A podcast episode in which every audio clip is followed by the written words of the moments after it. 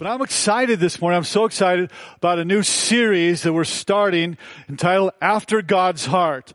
In uh, Sanctuary Church, if you're new, we're a Bible teaching church. We go through books of the Bible, but we also drill down occasionally and uh, unpack concepts like what it means to have a heart for God. And so uh, David is who we're going to be looking at for the next six weeks. The life and the prayer of David. We know more about him than almost any other Bible character except for Jesus himself. And he's an example of what it means to, to have a heart for God. And so, uh, I just want to talk about this for a moment here because think about this. Think about your heart. It is at the very core of your life. And so this is where God meets you. This is where God traffics is in the world of your heart here. And so, uh, Jesus said to love the Lord your God with all your yeah. And so, uh, it's a key decision in our decision making because how often have you heard somebody say that, you know what, you've just got to follow your, yeah, and so your heart is at the center of your emotions. How often, you know, have we said, you know, I don't know that I could just give them my heart, you know, and so it's also at the center of your dreams. Think about this here. You know, uh, you talk about something you might want to give your heart to and you say, I just don't know if I could give my heart to that, you know, so it is at the core of who you are. And the Bible puts it this way in Proverbs, it says, above all else, above everything else, guard your, for out of it flows the very issues of life. And so we're going to pause for the next six weeks. We're going to talk about your heart. We're going to talk about how your heart, you can have a heart for God because the one thing you really have the ability to control and to influence is your heart. And so, and I get it, I get it, you know, people here, you know, you might say, well, I, am not so sure how I feel about that, signing up, you know, to, uh, to hear about having a heart for God. You know, some people really excited, you know, fired up about that and can't wait to get started on that. But then there's others maybe, you know, you're thinking, oh, I'm new to church, you know, and I've just got to listen and hear and see what this looks like. You know, I've got to be practical here, you know, and so others, you know, would say, you know what? It's a new concept for me to give God, you know, my heart here. So, uh, my other church, you know, I was hurt. And I was hurt there and I don't know that I want to, you know, jump full in again. You know, I'm not sure how I feel about that. Well, regardless of where you land, and I know we land all over the place, but wherever you land here, we're going to look at David who was renowned, renowned in history for having a legendary heart for God. So today here's what we're going to do. We're going to do three things. Number one is we're going to discover what does it look like? What does it look like to have a heart for God? And then we're going to look at Saul and we're looking at David on what it looks like to be half-hearted and what it looks like to be full on, full heart toward God. And then the last thing we're going to do is this. We're going to talk about how can you move in a direction of having a heart toward God. I really think one of the most difficult and courageous decisions that you'll ever make is to put God first in your life and really to have a heart for Him. And why do you think that is true?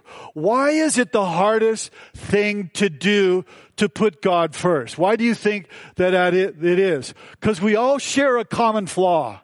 Everyone in this room shares a common flaw on why it's hard to put God first to make Him the center of your life. Because we want to be in yeah, we want to be in control. We want to be in charge here. We want to call the shots. We want to have the last word. I mean, that is the story of mankind. If you think about it, that is the very story of mankind here. You think about in the beginning, God creates a, a perfect world. Okay. Everything is right. He puts humanity in there, a man and a woman there, and with a profound sense of purpose there to govern, to manage the creation there. And all God says is this, just trust me. Just do what I say. Just let me be first place in your life. And in a perfect world, perfect environment here, they said no. We'll decide for ourselves. We want to do life on our own terms, not on your terms. We'll pick from the tree of the knowledge of good and evil. We'll do what we want here. And as a result, it damaged their heart.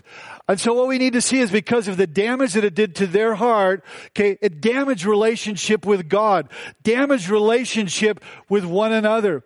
And the story of humanity has been living out the damage that has been done to our hearts here. The collective damage. Think about it. The selfishness, all the evil, all the racism, all the corruption, all the sexism, all the oppression, okay?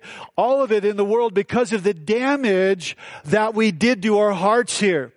And the whole story of the Bible is this. God is on a rescue mission. God is on a rescue mission on a, a plan. God's rescuing your heart. Okay. And so, uh, to get your heart right with God again. That's the whole story there. So if you want to pull out your outlines, we're going to talk about this. And so what happens here, this is a little context as we're looking in First Samuel, Second Samuel, uh, we're looking at the life of David. And so to set the context here, 1 Samuel is a book about a transition where the nation of Israel goes from a theocracy where God is, is, is ruling the nation, okay, to a monarch, a, a monarchy where they're picking King Saul. And so, uh, 1 Samuel chapter 8 verse 7 in your notes or on the screens if you want to look says this. And the Lord replied, it is me they're rejecting, not you, Samuel. They don't want me to be their king any longer. So there it is. There's a fatal flaw coming to expression where they're saying, we don't want God to be the king here, okay? We want, we want to pick somebody. We want Saul. In this case, it was, uh, the, a human king there. And so they wanted to have, you know, somebody looked like a king and smelled like a king and acted like a king and, uh, was a chief of the army and all that there and a king that they could ultimately influence there. And this is how they choose a king. 1 Samuel chapter 9 verse 2 it says Saul was the most handsome man in Israel, head and shoulders taller than anyone else in the land. So Saul was awesome. I mean, Saul was a, was a specimen and he stood above all the people there. He was impressive. He was handsome, rock star, you know, good looks, bright future, you know, natural leader. A man without equal was Saul there in the prime of his life, stunning, you know, in, in, in his disposition there in a crowd. And so, by the way, it didn't end up very well for Saul. So some of you that are really good looking for Saul, uh, just remember, sometimes it's good to be ordinary looking and average like me. But anyway, uh, so, so here's a summary though of Saul's life. Okay, a summary of his life is this. Here's the whole deal, 1 Samuel 9 through 31. Saul never trusted God. Saul never trusts God. So Saul had an attitude like this. Okay, God, what did you say? Okay, I got it. But I gotta sort it out for myself and it's not convenient or I don't agree with you. You know, God, life can be tough and there's real battles and I gotta make decisions and life can be intense and I gotta call the shots here. So I'm gonna call the shots. So God, I'll listen to what you have to say, but I'm gonna do what I wanna do. So Samuel the prophet, the great prophet comes to Saul and says, look, if you'll just do what God says, if you just follow him, God is going to bless you and give you victory over your enemies. But Saul never does it. Saul goes his own way. And so what we see here is God's working on Saul and God's chasing down Saul and working on his heart and pursuing him. God gives him decades, you know, to respond, you know, to God's blessing in his life and wanting him to follow him. And so, but Saul never trusts God because Saul's half-hearted here. Uh, what I want you to lock into is this. I want you to lock into this, that after 25 years, after 25 years, God said, you know what? I'm done and you're not going to be king anymore. But it was 25 years. And I say that because some people, you know, if you're new to church, you have this view of God that, you know, God maybe impresses something or you know you're supposed to do something and you don't do it in your life and you feel like God's like, oh, I, I that's one right there. You do that again and you're in trouble. That's two times you disobeyed me. What do you do? That's three, three strikes, you're out of here. No, God's not like that. Got 25 years chasing after Saul and Saul rejecting him. And only after 25 years that God would give him another 25, but a year goes by, five years, 10 years, 15, 20. After 25 years, God says, time out time for a new king here.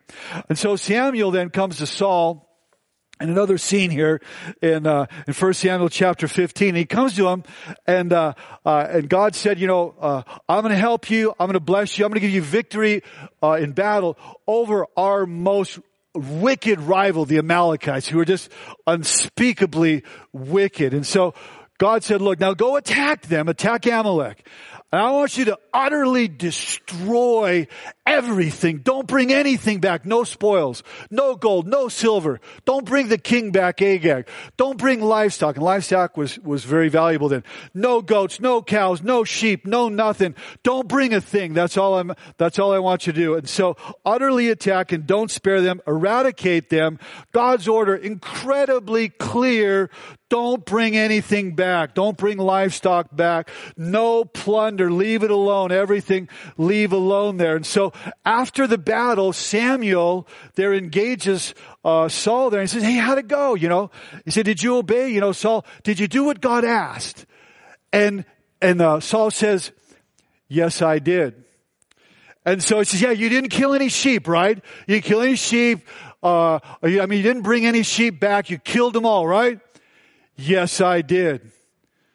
And Samuel says, You know, uh, I, I, I, got, I got a little problem here. You're saying you didn't, you, you, you killed all the livestock and they're all gone, right? There's none existing, right? They're all gone, right? Because yeah, they're all dead.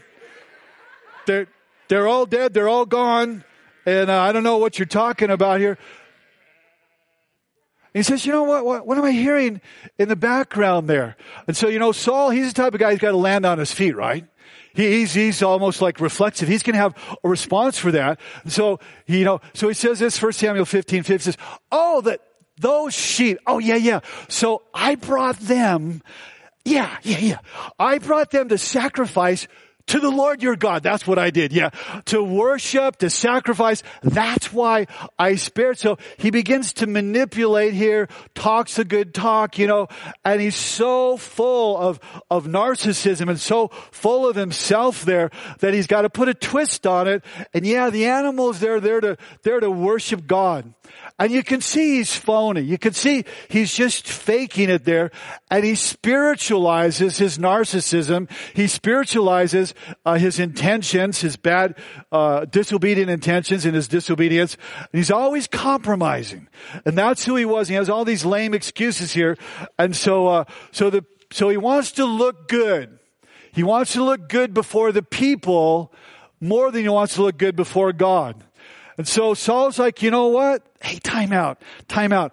I know it looks like it's about me, but it's really not about me. It's all about God. You see, I disobeyed God and kept all the sheep and the animals so we could sacrifice those. See, so it's actually for God here. And so, uh, it would be like you, you know, having a business God saying, I'm going to bless your business, but just obey me. Just do what I tell you to do and honor me. And you, don't cheat, don't rip people off, and you cheat and you rip people off and you make great profits and you give something back. You tithe on the profits and you say, see God, it's all about you. You know, I cheated, but, uh, but I gave back to you. And that's what he was doing. He's saying, man, I may have cut some corners, but yeah, really, I, I want to honor God here.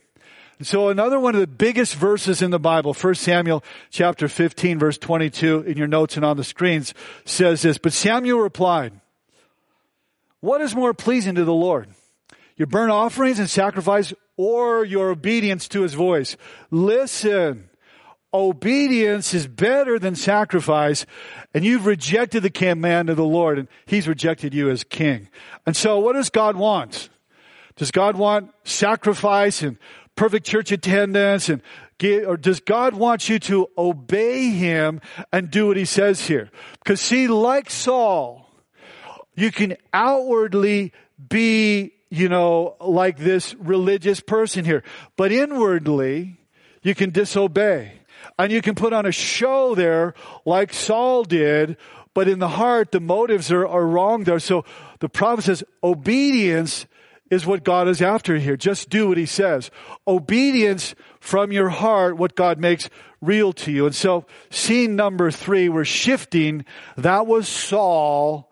Now we're going to look at David, okay? The half-hearted guy. Now we're going to look at the man that has a heart for God. So he contrasts him. God says to him, you know, uh, I want you to anoint a new king. And so they begin this journey. It goes, uh, go down to Jesse's house and there's seven sons there uh, or sons of Jesse that are there. And so he begins checking the sons there. And there's a guy named Eliab. And this guy was like, this guy was like Mike Trout, you know. He's like big, buff, strong, you know, the all-American guy. You know, we would have all picked this guy. We, we would have picked him to be the next king. And, and, uh, and so he's all, all fired up. You know, he goes, yeah, that must be the one there. He goes, no, that's not the one. He's not it. And then he sees the next son and he's saying, well, he looks pretty good there. And, uh, and so long pause. No, he's not the one there. And, uh, they go through one, two, three, no, five, no, six, no, seven. He's like, dang, that's it. And then there's one son there that didn't even get invited. He's considered not even important enough to be invited to the big event. Not even invited to the big event here. And so, uh, and so how often then, uh, people are overlooked and he brings up David. He's like, he's like a kid, you know. Uh, and so he says, yes, this is the guy, the most unlikely, the little one there, the one that is, that looked was, was overlooked. And he says, that's him. And so this big verse in the Bible, 1 Samuel 16, 7 says, but the Lord said to Samuel, don't judge by his appearance or his, his height there. The Lord doesn't see things as you see them. People judge and they do, and we do, by outward appearance. But the Lord looks at what? The heart. See, God cares most about what? Your, see, God, what determines your spiritual life is your, so God looks at your heart. So what impresses people, you just need to see this, what impresses you, or what impresses me, doesn't necessarily impress God.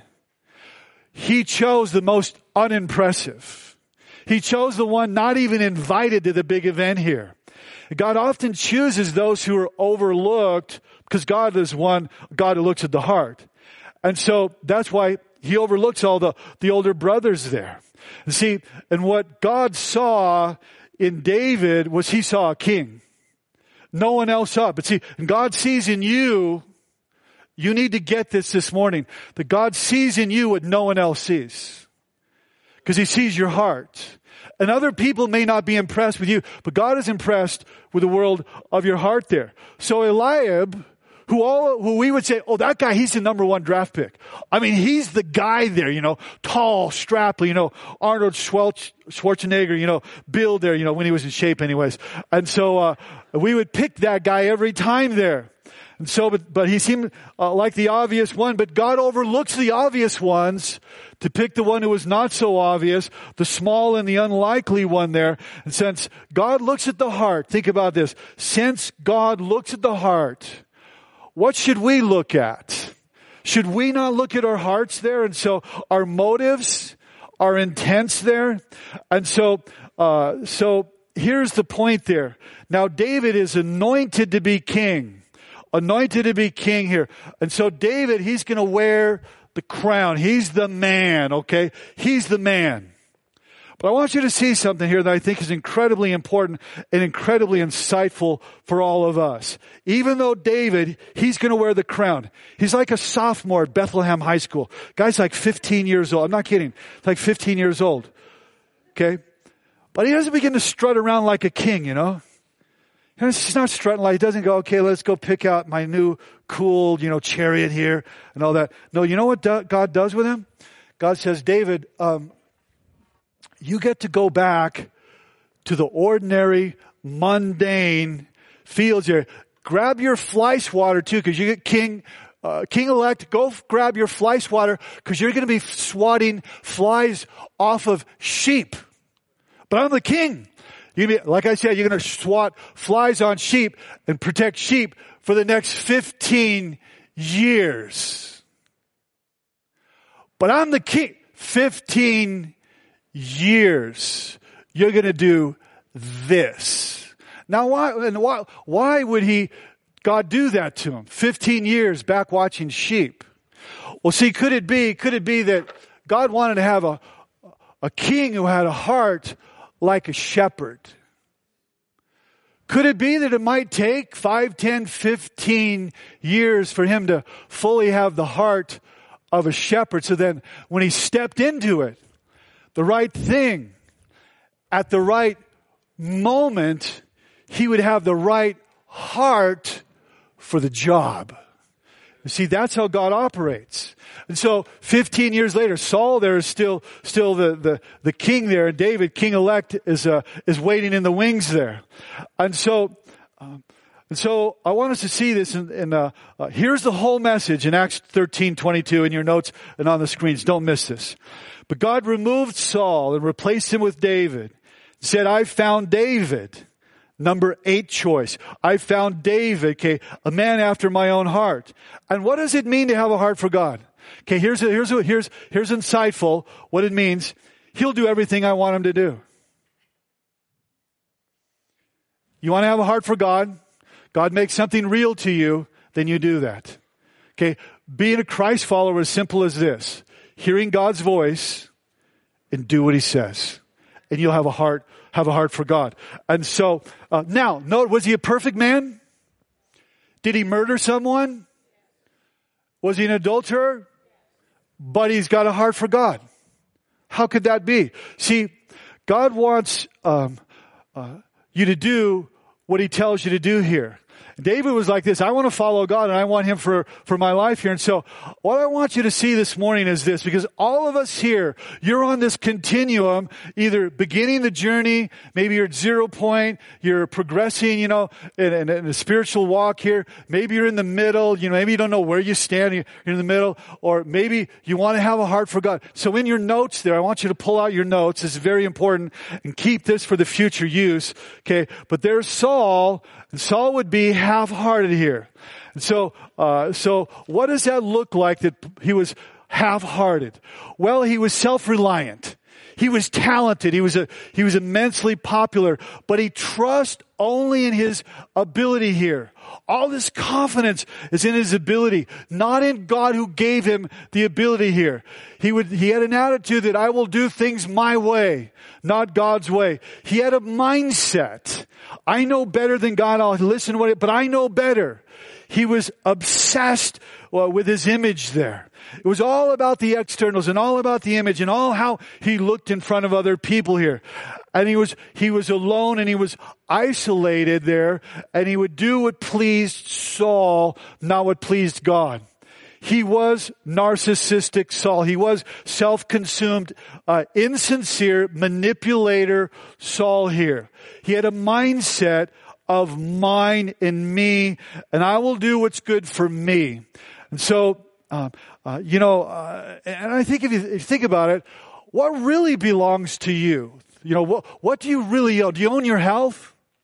I mean, you, you can eat, you could, you can be vegan and all that, but, but, and drink, you know, purified water and take all the vitamins and all that. And that's great and good to take good care of yourself. But you know what? You can lose your health in a moment just in a moment. Do you really own your health? Not really. What in your possessions? Do you really own them? I mean, we've sent teams to, to Texas and all the houses we went to, all their possessions are a junk pile out in the street. In a moment, everything gone. So, you know, do you own your career? You know, could you, could you lose that? See, see, what is the one thing that, that, that is really yours? It's a condition of your heart. You have control over that, the condition of your heart. So by contrast from Saul, who had a half heart, okay, David has a whole heart here. And so David had a life of surrender, a life of humility, a life of listening to God here, following God, saying, God, I want what you want for my life. I want to draw near to you. He would, he would write Psalms like this. As the deer pants for the water, so pants my heart for you, O God. So he identifies with God here. And so, where is your heart? Now, um, in the last month, what is the direction that your heart's been going in the last month? See, are you moving in a, a direction that's more important than where you've been? The most important thing is where you're going, not where you've been. So, do you have a heart like David there that is moving in a David like direction? A heart that's all for God. And so, uh, or do you have a heart, you know, and I think the answer can be found in ask your spouse, ask your roommate, you know, ask your bed, you know, your good friend, what direction is their heart going in? Which way is it? The big issue, again, is not so much where you've been, but the direction that you're going. If we were to ask your spouse, we would ask to your coworkers, we would ask those who know you best and say, where is that, that, that person's heart going? What's the direction of their heart? What would they say about you? Would you, do you draw, maybe in your privacy, draw a little arrow, what they would say about you there? Is it a David-like direction? Surrender to God, humble, listening to God, depending on God, a direction of wholeheartedness toward God. And here's what I know to be the truth about all of us in this room. This is the truth of all of us. And that is your best life. Your best life is to the right. Your best life, your best life is in a direction of wholeheartedness by God. How can you say that? Because I know this. You were designed by God to walk with God. You were, that, that was how you were designed there, to walk in nearness to God. And your heart will be most fulfilled when you're walking in that direction when you're walking in a direction of wholehearted toward God. And so here is the entire purpose of the message this morning. What I want to do is this, the remaining time here, is I want to challenge you about how you can go in a David-like direction. How you can go in that direction. In your notes there, there's three points that I have for you. Because it's a choice that you make. It's a, it's a courageous choice that you make. Because the truth is this. The speaker this morning, does he go in Saul like directions? Yeah, he does. I do. It doesn't take much, you know, I can get overly busy, you know, people bump into me and people need things, you know, whatever, and I get, I can get going so fast, you know, and, uh, and so, uh, where relationships minimize and I just gotta get things done, and I don't, and it's subtle, and all of a sudden though, I recognize my heart, it's going in the wrong direction. My heart is very capable of going in a Saul-like direction. And then I hurt, you know, it's not necessarily intentional. The reality is I hurt, I can hurt someone. And so, uh, so you need to keep this, I think, this diagram here as you go through life and refer back to it here, because from time to time you're going to need to take inventory on how's my heart doing. And so, David was not a perfect man. Psalm 51, 5, you know, David declares, I was brought forth in iniquity and in sin my mother conceived me.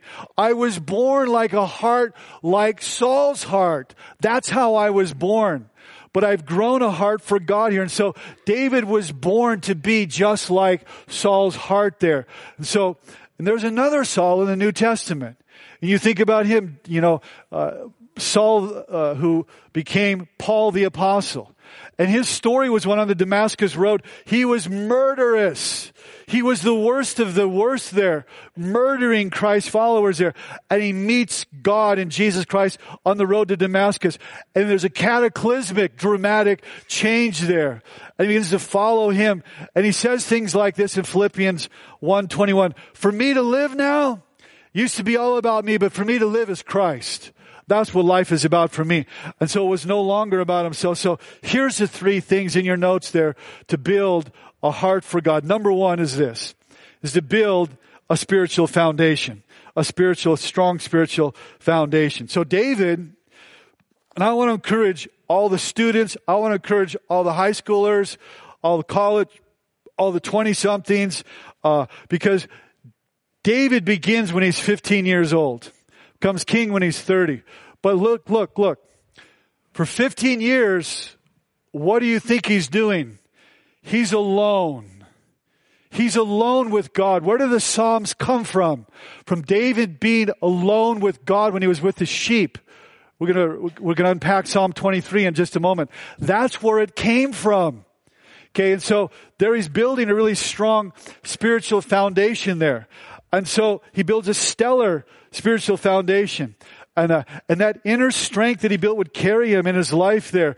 And I think the most powerful thing that you can do, especially everyone, but especially young people like David, is build a spiritual foundation. It's not enough to grow up in church. It's not enough that you were baptized. It's all, that's all good. It's not enough that, you know, you go to church. You, those are all great things, but you need more than that. You need to build a great, strong foundation spiritually in God there. See, and for those of you that are older, I'm challenging you because some of you, you just, you get it, you get in a, in a place of just kind of you plateaued. You just plateaued and you just, you're doing your thing and you, and it's good and all that and you believe Christ and you're following. But you know what? You could build a stronger foundation. And I want to challenge you. That's many of you in here. And I want to challenge you because you know what? You don't know what's ahead in your story. You don't know what's coming. Oh, we need to build, you know, really strong foundations. So there's David. He's, how did he do it? He's spending time with God there. Okay, spending time in God's, you know, uh, uh, uh, hearing God's voice there. He's, you know, uh, and we can do the same thing. We can reflect on the Psalms there and, and hear David's heart and hear how he communes with God and read slow and read the scripture slow, not just to check the box and, yeah, I did my devotional and off to the, no, no, read slow. I read very slow uh, when I, when I, when I read uh, devotional here. Read books, you know, that can strengthen your walk with God. You can think about it. You can open up the treasures of the greatest Christ followers of all time. And they're at, at our hands there. See, you need to become a reader. You need to become a reader. If you're not, you need to become a reader because when you become a reader, your heart for God will grow. Well, I don't like to read. Well, you can listen then. You can listen while you, you know, in your car and all. So there's David dialoguing with God and he talks to God and he communes with God there. And so building a great spiritual foundation. And the obvious thing is number two, build a heart for God. It is your choice. You can do that. So, 1 uh, Samuel 13, Saul, Samuel to Saul says, the Lord has sought out a man, again, after his own heart. The Lord's appointed him to be leader of the people. But then he began to build his heart for God. 15 years there out as a shepherd, continuing there. So David embraced this powerful, this powerful sense of purpose for his life. That he was going to be something. Okay, he was going to be something there, uh, even though he was a shepherd there. He was going to be a leader. And I, I would hope and pray, and I want so much for everyone here that you would be able to embrace a very strong sense of purpose for your life of what you could be and what God has seen in you if you would give yourself to it. And so, uh, to learn your purpose. I think one of the best ways to do that is, is to join Rooted, which we begin again in January.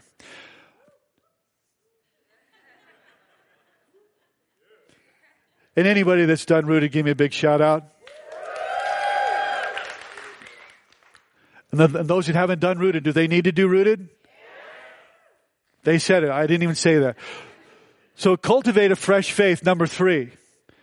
He's cultivating intimacy with God here. And so he goes back to the sheep there. And what does he do there? No phone, no laptop, no TV. He's building a spiritual foundation, cultivating his relationship with God. So let me say this. If you are married with kids, or if you have kids, okay? I'm going to downgrade it. You have kids, all right? Even if they're older, you know what? Here's what I found to be true. You have to fight. You have to fight to make time. If you're not willing to fight to make time, you'll probably never make time. You have to sacrifice to make time. If you're a young adult here, you got to be willing to prioritize it and, and, you, and you have to elevate being very intentional about it.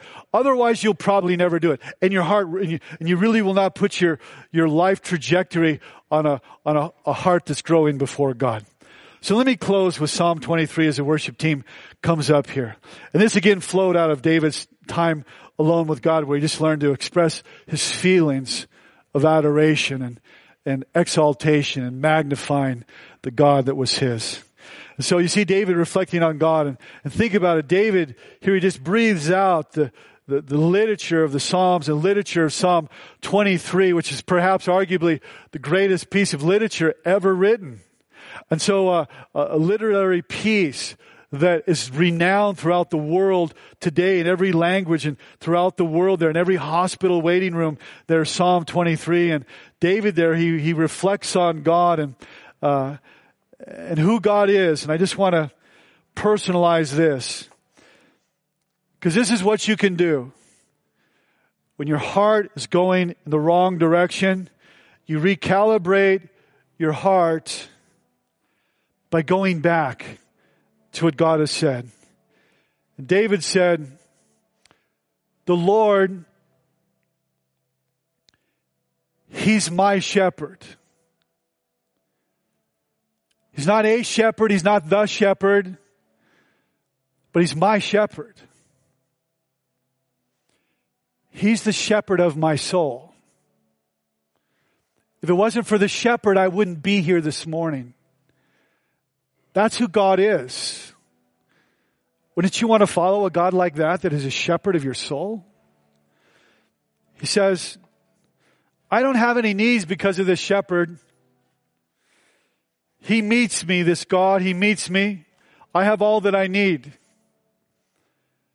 He said, God is like this. He's a leader and He's, He's a guide and he, this is what God does for me. God does for me what no one else could do for me. He leads me when my heart is so troubled.